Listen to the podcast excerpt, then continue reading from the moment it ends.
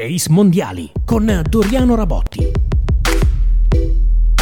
Benvenuti al decimo episodio di Ace Mondiali, il nostro podcast. Come 10 è il numero della prossima partita che la squadra azzurra affronterà nel campionato del mondo di pallavolo femminile.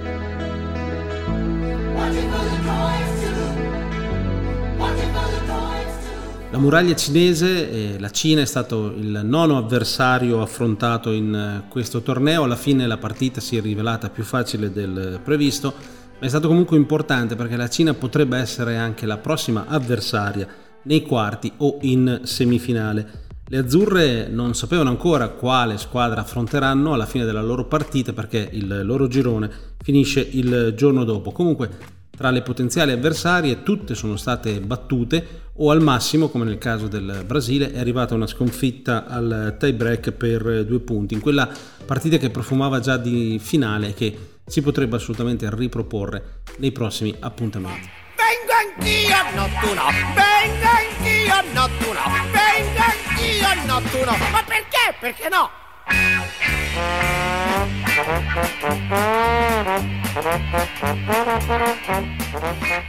Vengo anch'io no, eh, si adatta benissimo alle quattro squadre che si stanno contendendo gli ultimi tre posti per eh, la qualificazione al turno successivo.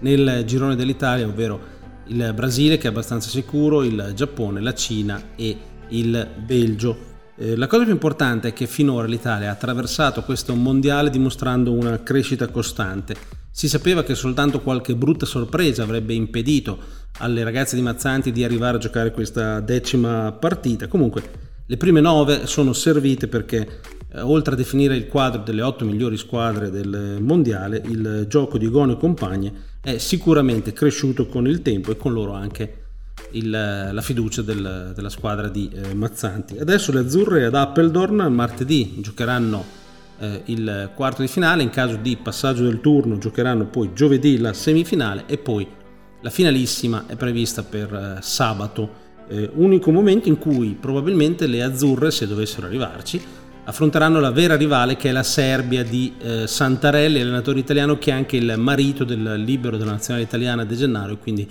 si profila eventualmente una eh, sfida in famiglia. Ma prima bisogna vincere i quarti e le semifinali, per cui L'appuntamento è per martedì con le azzurre che daranno l'assalto alla primavera gara di questo mondiale.